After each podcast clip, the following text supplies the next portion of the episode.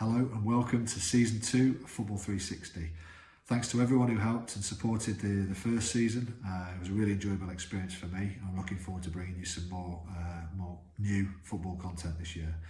Uh, 2020 has been a tough year for everyone. Um, of course, there's, there's things much more important in this in this world than football. But um, for anyone who's been involved in football at any level, as a coach, a player, an administrator, a fan, um, unfortunately, we've all been waiting around a lot of uncertainty, um, kind of kicking our heels a little bit. But it does look like the the football world is, is getting back into gear, and uh, albeit in a slightly different different way, and preparing for it slightly differently with certain restrictions in place.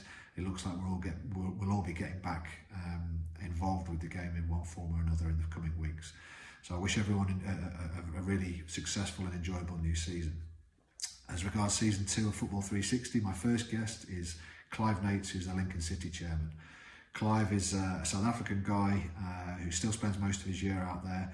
Uh, he fell in love with the game in, in the 1960s and fell in love with English football, particularly back then. He's been an Everton fan since then um, and is hugely passionate about, about the game. He devoured every bit of information he could find about the game as a, as a young guy out, out in South Africa and uh, that obsession has, uh, has continued throughout his life.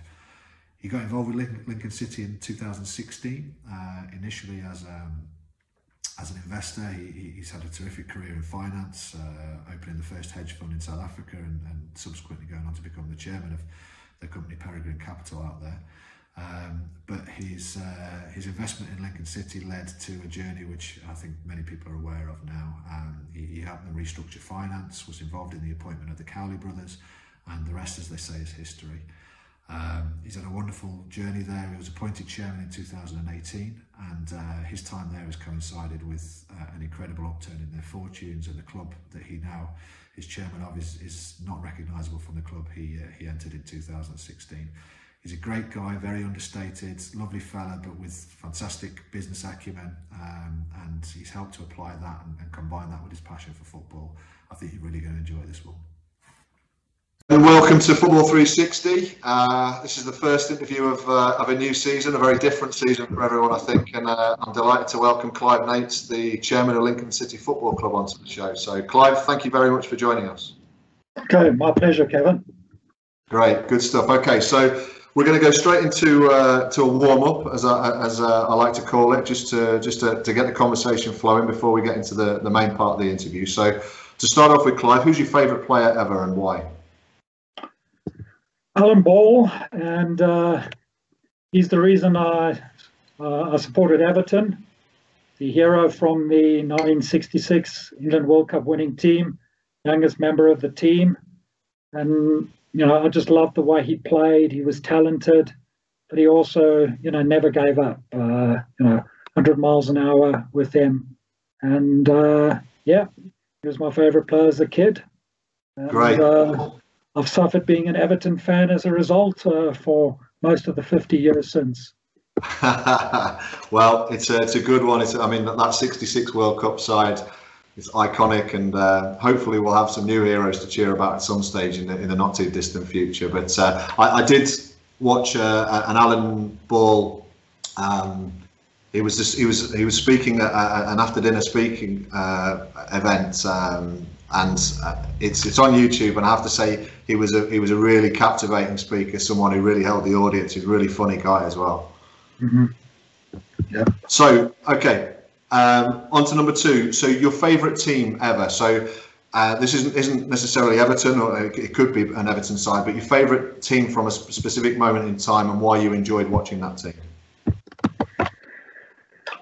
Um, I think it probably is the 1984-1985 uh, Everton team that won the league yep. title, and in particular won the Cup Winners' Cup and they win over Bayern Munich in the semi-finals, which you know is just legendary amongst any Everton fan of that time. Brilliant, brilliant. Yeah, I mean, some some team that Bayern Munich team as well. Yeah, and probably they might have been the two best teams in Europe uh, playing in the Cup Winners' Cup that season. Sure, sure. I think I actually think my we grew up in Guernsey, but my, my father was across in the UK at the time, and I think he watched I don't know if it was a Bayern Munich game, but he, he went to watch one of the one of the the, the, the, home ties in that in that cup run to the Cup Winners' Cup final. So uh, yeah, it's um, it's. I, I, remember him bringing home the program I had when I was seven or eight years old. So it's uh, has some significance for me that one as well.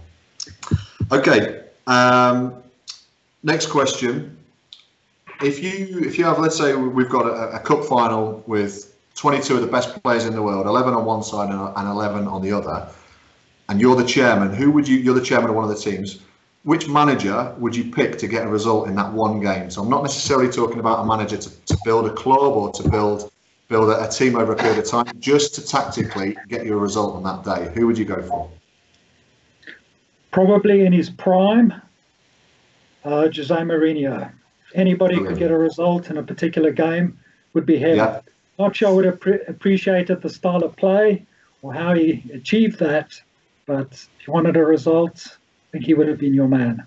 Great answer. Great answer. You're not the first person who said who's given that answer uh, to that question. So I think there's some um, there's some fairly smart smart cookies out there who would say the same as you. Great. Okay. And then final question before we get to the main part of the interview. Um, Clive, could, could you tell us a little known fact about Clive Nates that, that very few people would know or something about you that, that only perhaps your family and, and close friends would know? About you? Just so it could be could be completely unrelated to football. Um, well, other than family, um, well, maybe the fact that I like to play football manager. Okay. So I got involved with Lincoln City, and Lincoln City was the team I normally played with. Wow. And and and how far did you get with them? Not very far. Um, I used to get irritated with the game, didn't have enough patience, a lot of bugs in the game, and would tend to give up before I actually achieved anything. But uh, anyway, it's a bit of fun Terrific. at times. Terrific, great answer, great answer. Okay, um, so Clive, let, us get into the main, main, part of the interview. I think what, what I what I wanted to, to touch on today, certainly to start off with, is, is a topic that's relevant for all of us, and, and that's the, the impact of COVID on the game. Uh, I mean, can you give me a, a, an update on your views on, on the impact and what do you think the long term impact is going to be on the game in, in the UK particularly? Well, look, I mean, it's obviously had a significant impact in a whole lot of different ways, um, bringing the season to an end, or at least uh, in the case of the Premier League and the Championship, um, there was a significant break. At least those teams came back, finished the season, but there were there was an impact, I think, in particular on some teams in the championship who didn't have uh, players uh, that were there to finish off the season. Sure. Charlton and Hull City, in particular, the two clubs that were significantly impacted. And uh, look, they might have got relegated in any event, but uh, when you lose some key players, you know that's going to you know disrupt yeah. your season. Yeah, There's obviously further disruption lower down, in particular in League One, where you know uh, some teams felt that the points per game solution, you know, was unfair on them. And I think to some extent uh, you can say that Tranmere, you know, got the short straw there, even though I think their solution um, you know, wasn't the right one. It was a very flawed methodology that they that they put forward to have. What, what, what was that? Just just just briefly, what was their their proposal? Well, they um, came up with a, a margin of error, um, and the way they calculated um, was just was was just completely flawed. They took a whole lot of averages over the three previous seasons across the three EFL leagues, and okay. then you know calculated a margin of error. But you know that methodology, as I said, is just flawed. You can't take an average. You know you can't take an average of a margin of error of a team towards the bottom of the league and apply that to a team at the top of the league. No, no. And, and vice versa. So, you know, whatever they came up with just didn't make sense. And but to be fair to to Tranmere, there's no doubt there was a significant margin of error for them. They could have got out of it. Um, but to be absolutely honest, I can't see any other solution to the one that was chosen by the majority of teams. Yeah. Uh, beyond points per game, I don't know what else you could have chosen that would have been better. Um, voiding the season for me, you know, was just totally out. Um, to have playoffs against teams coming up from League Two didn't make sense. So, you know, just an unfortunate situation uh, for them.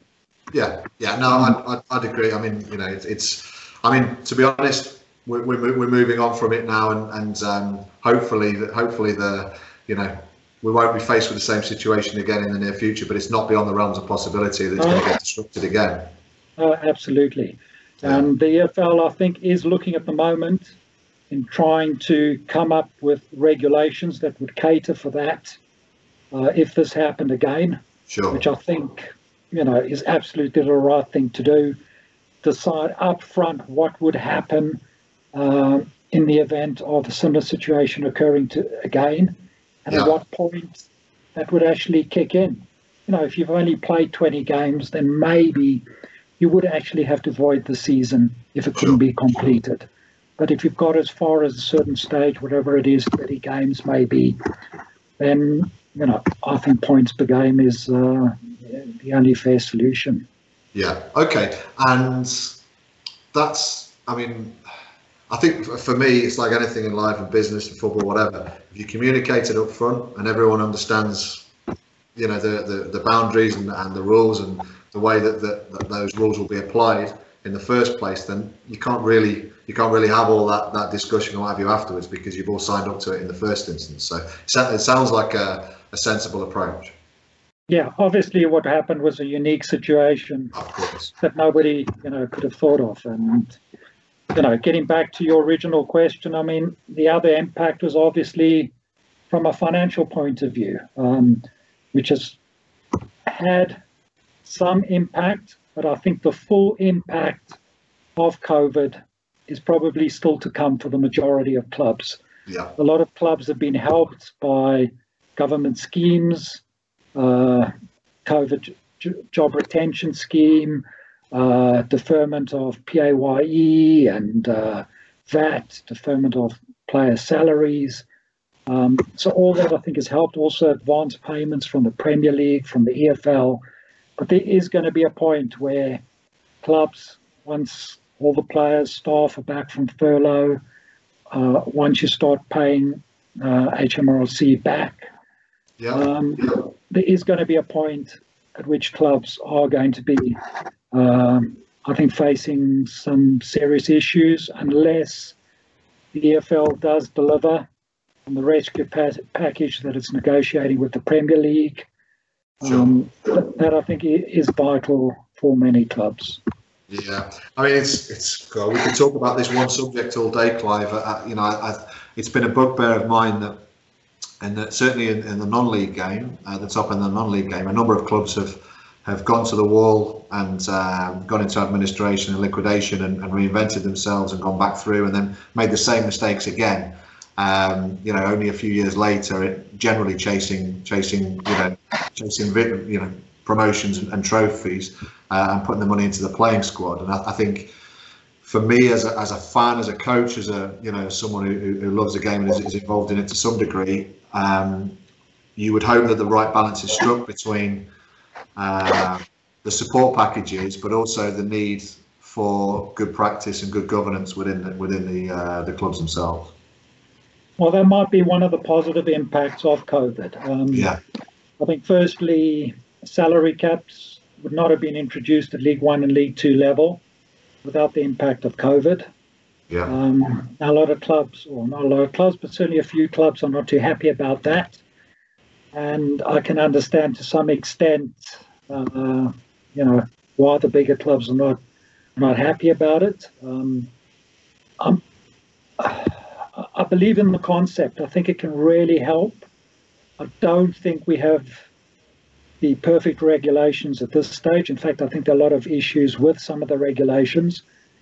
Uh, it was a bit of a rush job, but you hope in time, you know, the regulations uh, will be amended.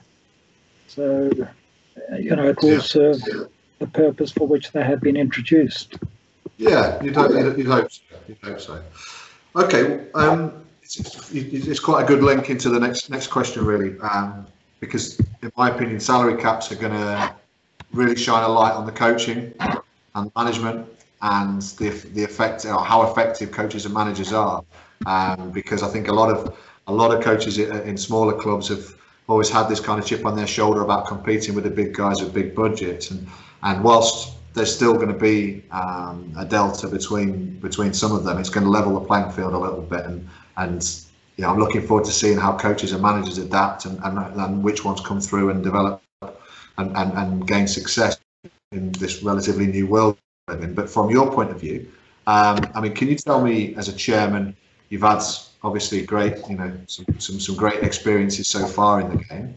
Um, but can you tell me a little bit about your views on the manager's role in a football club uh, and, and particularly how you think it might change as a result of the, the situation we find ourselves in at the moment? Um, I don't think there's, you know, one defined role, you know, for a manager. Um, yeah. I think it depends on the club, depends on the club at a particular point in time. And if you look at us, uh, you know, when we appointed Danny and Nicky, I think we were a club, as Danny said, we're a club in mourning. Um, it was a club also that had been in non-league for five years, that had made significant cuts uh, to staff, to costs, um, and you know, in fairness, you can't say it was a, a well-run club at that point. And I think you needed to get in uh, a management team that almost took control of yeah. the situation. Yeah. Um, yeah. There was a lot that they did beyond which you would expect a normal manager to do. Um, there was a lot of obviously fan interaction um, and a lot of fans that drifted away from the club and it needed somebody to bring them back even before sure. we attained the success that we did. And obviously, a lot more fans started to come back on the back of that. But even without that, it needed right up front um, a new way to engage with the fans. Yes. Um, yeah. And I think there were there were a lot more things that uh, you know Danny and Nicky did for the long term uh, future of the club. Um, I mean, they started to implement changes in the academy, and you know, being a non-league club, uh, the funding of the academy fell away. Yeah. So it was only thanks to you know amazing work done by a whole lot of people connected with the club in raising money that actually kept the academy going through those very difficult non-league years. Sure. And certainly once we got back to the football league funding, you know, started again. Um, there were plans put in place to, you know, revitalise that academy. Um, one of the things that happened around that time is Danny and Nicky recommended Jez George, who had been at Cambridge United, yep. Uh, to join to join Lincoln City. Uh, he came in as a, a head of football. I wouldn't say it would have been in the true way that a head of football comes into a club. Normally, that is a position that the club decides on and appoints a person almost, you know, to be above the manager. Yes. Um, yeah. And here it came in a different way where, you know, Danny saw he needed somebody else with his focus mainly on, know, the first team to actually start making some other changes on the football side and needed a person like Jez to actually start implementing that in particular with regard to yeah. the academy. And that's where yeah. uh, I've spoken about it's not the same. The manager is uh, the, the different roles for a manager or head coach. And if you come to where Lincoln City is now, Jez George is now fully fledged director of football. Yeah. And that will be a position that we see going forward, no matter who the manager of the of Lincoln City is. Yeah. It's a structure that we now believe in. Um, it provides continuity from one manager to the next. Um, and so the role of Michael Appleton is different uh, from the role that Danny and Nicky had, especially Absolutely. when they came, came into the club. So Absolutely. so I would say with Michael having a director of football there, he can spend a lot more time focusing um, on being on the grass, bringing the players along. He still has a massive part of the recruitment, and no player would be signed without Michael wanting that player. But Sure. is there is a structure in place now where Jez, you know, would be involved in negotiating the deals, dealing with the agent, dealing with the other club. Whereas we didn't Yeah. have that when Danny and Nicky came in, and that was very much Danny's responsibility to be doing all of that, negotiating with the player, negotiating with the agent. Yeah, yeah. I mean, I think, yeah, it's, it's a great, it's a great answer. You know, basically, one size does not fit all in this scenario, and it, depends on the situation and the context. Um, again, as you would get with any organisation, but I, I, I had reserv not reservations, but if there was one one thing that I left um, spending some time at Lincoln City uh, with, it was that that the management team at the time had control and influence over everything. I mean, absolutely everything. You could see um, the influence that they had on on all of the staff, all of the people walking around the stadium, the ticket office, the the, the you know, the, what was the name, Sarah Jane in the in the in the uh, in the kitchen. I mean, you know, the, and the connection that they had was unbelievable, and and, and it was so rare to see that in a, in a, in a team or, or a manager of a football club. And I think you, my, my reservation was that they would have to delegate, and it wasn't in their ability to, to delegate in the future because they've adapted from the tenth tier of, of sorry ninth tier of English football all the way up to up to the, the, the second tier so far. Been successful at every level, um, but it was that yeah, a- a- at some stage in the future, they were going to have to bring more people in, and also the people above them were going to have to put structures in place to ensure that they weren't distracted quite as much as they were. I mean, you can't, it's not sustainable to work 90 hours a week, although perhaps they would disagree with me. Yeah, I think it was also easier as a non-league club. There, there weren't the Yes. same amount of requirements for for a non-league club. It was a lot smaller. Um, once you get into the football league, there's just you know so much more requirements from the EFL. Uh, and also once you know you start going from an average of two and a half thousand fans to nine thousand fans, it's just the whole infrastructure just takes a massive leap Sure. and no one person, you know, ha- has that ability to have the same control as you have over a much smaller club. Absolutely, absolutely. It's a, it's a, it's a great, it's a great sort of journey to reflect on. Obviously, I think very unique. Um, but what I, what, what, what I wanted to kind of touch on and expand upon a little bit was the difference between a, not a non-league club and, uh, and and a football league club. I mean, how, how do you see, how do you compare the club that you came into to the club that you're now the chairman of? Yeah, um, you know, as a non-league club, um, it's just it's just it's just a lot smaller. Like I said, you don't have the same requirements from the football league or the national league authorities, whereas there's just much more in the way of requirements, you know, from the from the football league. And even if you look at the academy, when you're running the academy as a as a non-league club, you know, you run it as you as you want. You suddenly come up to football league and you, you're now subject to audit in order to get the funding.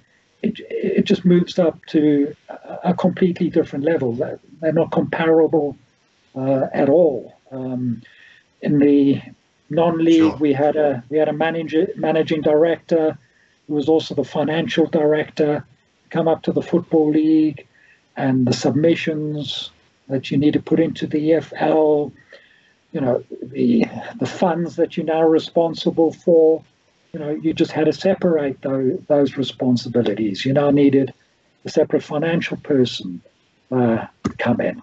It's just moving from what is essentially a small business to a much bigger business. Yeah, yeah, yeah. okay.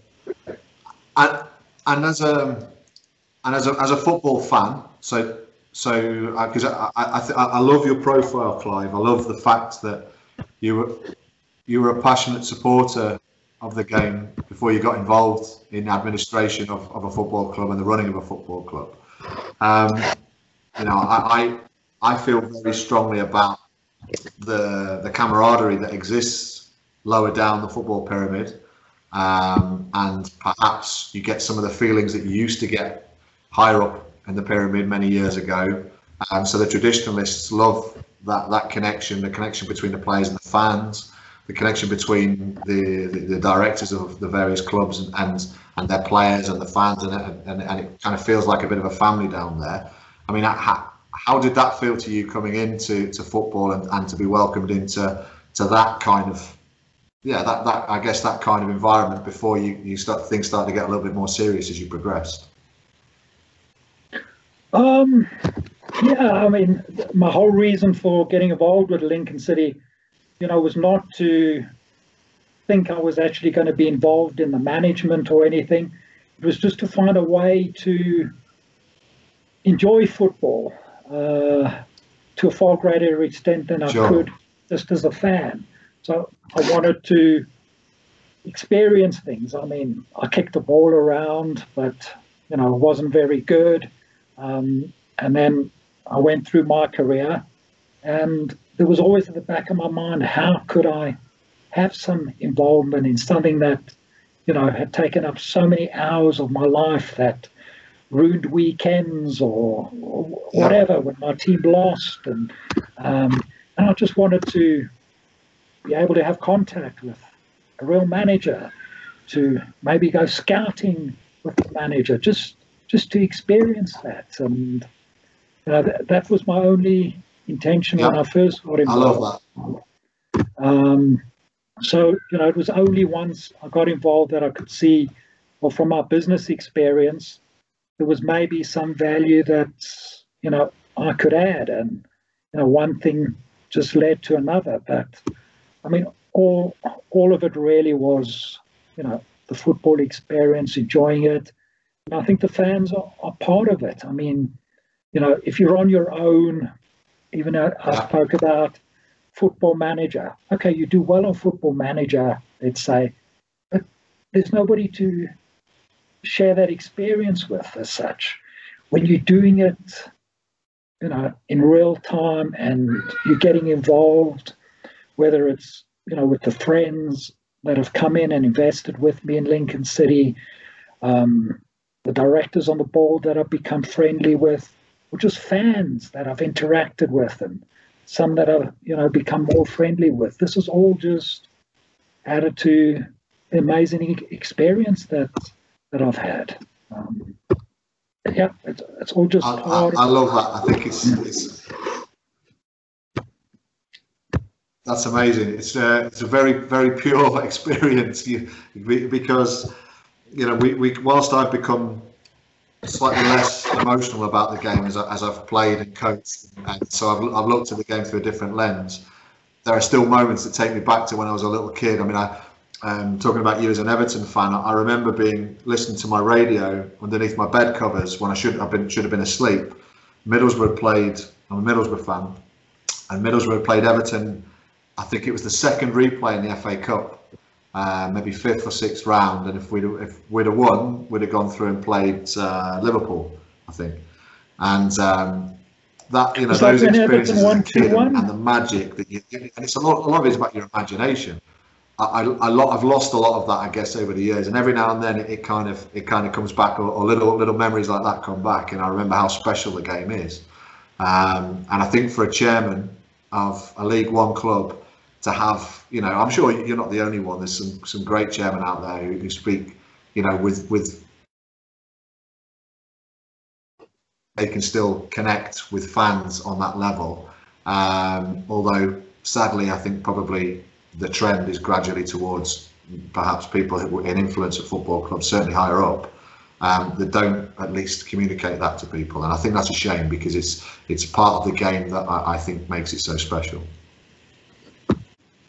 So, so Clive, um, one thing that, that I, I, wanted to touch on was um, the difference between running running a business and, and running a football club. You've got a very unique profile.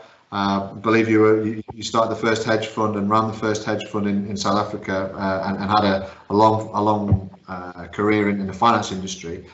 But what I'm interested to understand is, did, do, do you do you do you operate under different kind of under, a different framework now you're working in football? Do you, do you carry over? Are there a lot of similarities, or do you see some similarities between the two industries? Uh, and how has how has your kind of management leadership approach changed since you've been involved in football?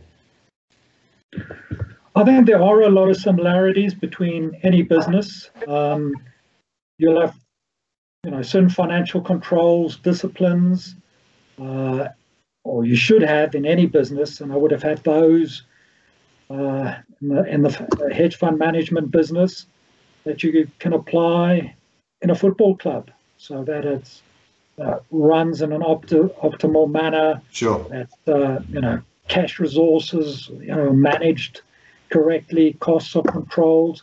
You can bring all those disciplines into a football club. And I think a lot of those, you know, have improved from where we were in uh, in non-league to where we are today. But there's no doubt that a normal conventional business is very different from from a football club. Um, in a in a normal sure. business, you're trying to generate a profit or a return on capital. You know, whereas a football club, just about everything ultimately is measured on the success on the field, and that would be different for different clubs. Uh, you know, Liverpool, their success on the field would be very different from, let's say, in particular, what Lincoln City were, you know, wanted last season, for instance, which, you know, was a season of consolidation, and how we measured that, you know, would ultimately decide on, you know, how that season went. But I mean, behind the scenes, there are a lot of things that you're doing, um, or that you even have to do to see that the business is sustainable. But a lot of the things that you're putting in place are ultimately to ensure that you get that success on the field. Like I've mentioned about the academy and the improvements there, and bringing in younger players. Well, you know, that's also all great from a, you know, a fan engagement point of view and having a local presence there and being in the community. But ultimately, you want to bring through players that can help the team, that can maybe generate profits that will help the team. Um, you know, what we're doing at the moment, trying to bring the average age of the team down, playing more attractive football. All that ultimately is with yeah. the intention of getting success on the field.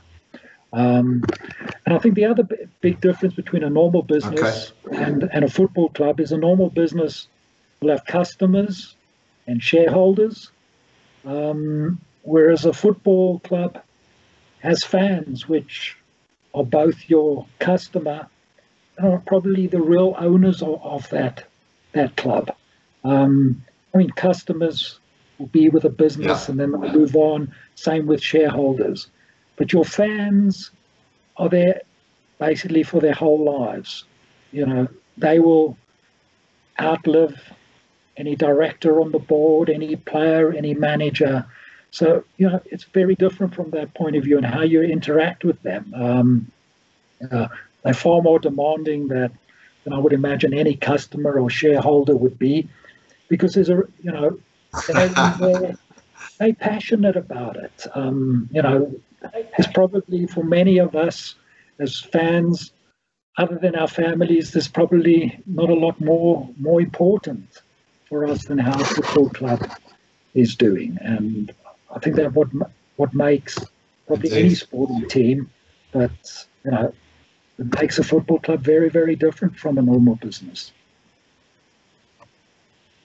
Yes, yeah, no, I'm with you. And and I mean, could, could you imagine yourself sitting on on the board at a Premier League club, let's say a mid-table Premier League club, um, in that situation? I mean, how how do you think the fan dynamic changes there? Because because to, to, me, uh, you know, it feels like the fans are, you know, it's kind of a PR above the line kind of strategy, but ultimately it's not necessarily part of the critical success criteria for clubs at that level. I mean, how, how would you deal with, or uh, you know, how would you envisage it would be uh, if you had that type of role? I think as best as possible, it's got to be the same, you know, at any level. Um, I know the fans yeah. will be a far bigger contributor to to Lincoln City at our level than maybe the fans would be to, as you say, the table, um, you know, Premier League team because there's just so much income coming in from sure. other directions. Uh, you know, there's far more overseas fans. Um, but you know, I think there are clubs, you know, that that have a similar sort of interaction. You know, I think very much from you know, the club that yeah. I've supported for you know, more than 50 years. You know, I think they're massive in the community in Liverpool. Um, I think they've got you know a wonderful interaction with their fans. Or even though a lot of fans would be hoping there would be more success on the field, um, I don't think it should change. Um, I really don't believe it should change. Sure.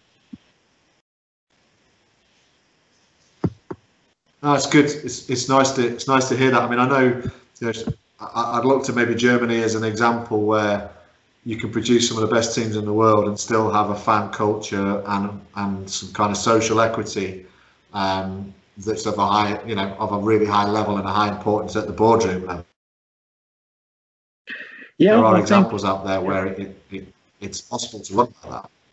Yeah, and I think part of that has been lost you know, and maybe it's strange for me to say, but you know, with maybe foreign owners coming in without maybe the history of following English football more for a business proposition rather than a love of the game. And who knows, maybe yeah. despite the criticism from some of salary caps, maybe that just might help us get back to more sustainable football clubs that will allow more fans to maybe have a bigger interest uh, in their clubs because maybe you yeah. you won't need all this money to come in from rich businessmen or whatever and maybe you know the more sustainable clubs can be the more they can be owned by their fan bases the more those fan bases can have input into those clubs and I know it's maybe still just a dream. Yeah. Ultimately, I think that would be better for football. Um, yeah, and, and perhaps on this conversation we've come a little bit full circle as well because we started with COVID, and you know, getting towards the end, we we might be talking about a scenario that could result could be a consequence of COVID, if you see what I mean. That, the game might have to be um, to cut cut its cloth accordingly and that the importance that the fans have might might actually gain a little bit more influence again, rather than perhaps you know move away as as we've seen in the last few years. I don't know.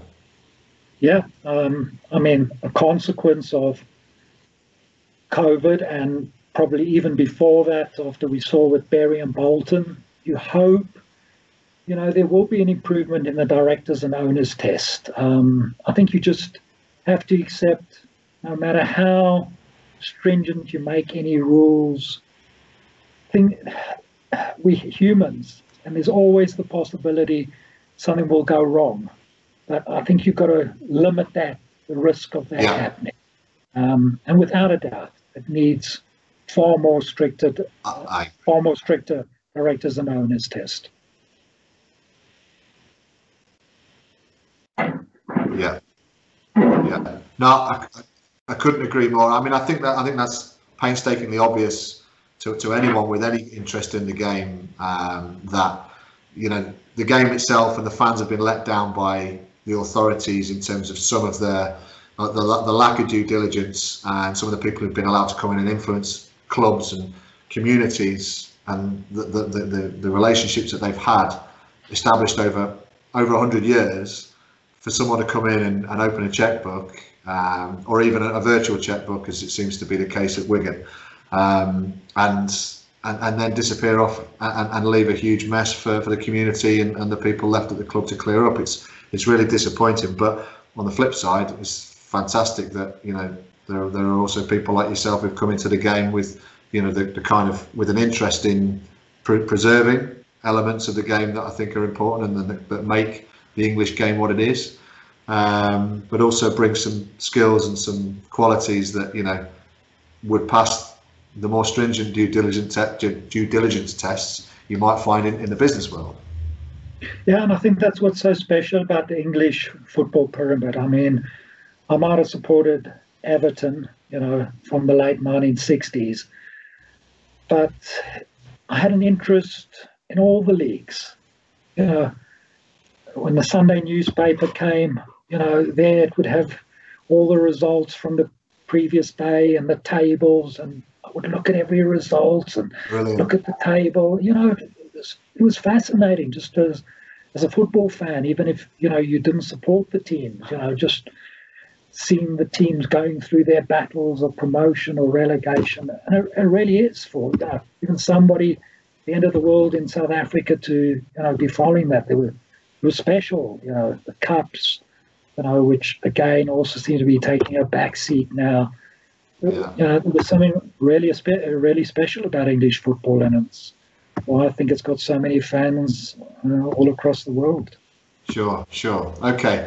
Um, look, Clive, I, I mean, it's it's a breath of fresh air to hear a chairman, you know, of a League One club, of a, of a, of a football league club, talk in those terms. Um, you know, there's a lot of us out there who are obsessed with the game to levels that probably most normal people wouldn't understand. Um, but I, but I think you clearly do, and um, and I, you know, I'd, I'd congratulate you on what you've achieved so far. I know everything that's been done at Lincoln City Football Club has been done as a result of a, of a, of a team effort. You know, of course, you had a, a management team that were very successful and, and another very talented manager in Michael Appleton now. Um, but you know, I've seen it firsthand the the the, the cohesive kind of um, effort uh, of everyone at, at Lincoln. Um, so yeah, I, I, what I really want to just finish the, the, the call off by saying is um, thanks for coming on. Please keep doing what you're doing because you know if the football league and, and football in general in the UK is influenced by people who have um, the kind of business acumen and, and, and the people acumen that you clearly have, um, then the game will be in a better position in, in, in the future than, than perhaps some of the situations we've found recently. And uh, it's been a it's been a pleasure talking to you about the game. Um, this, the, the, quality of the calls kind of wobbled a little bit at times. As I say, we, we might have a problem between Spain and South Africa at the moment. We, we might have to pick up the phone to the respective telcos. Um, but the the sentiment um, has has been has been loud and clear. Um, and yeah, I just want to say thank you very much for coming on the call, Clive. I really enjoyed it. No, a pleasure. It's great meeting you. Great talking to you. And yeah, I'm sure we'll keep in touch. Yes, we will. We will. Well, good good luck uh, and best wishes for for the new season. Um, keep up the good work uh, and stay safe. Okay. Thanks, Kevin. Thanks, Cheers. Clive. All the best. Yeah. Bye.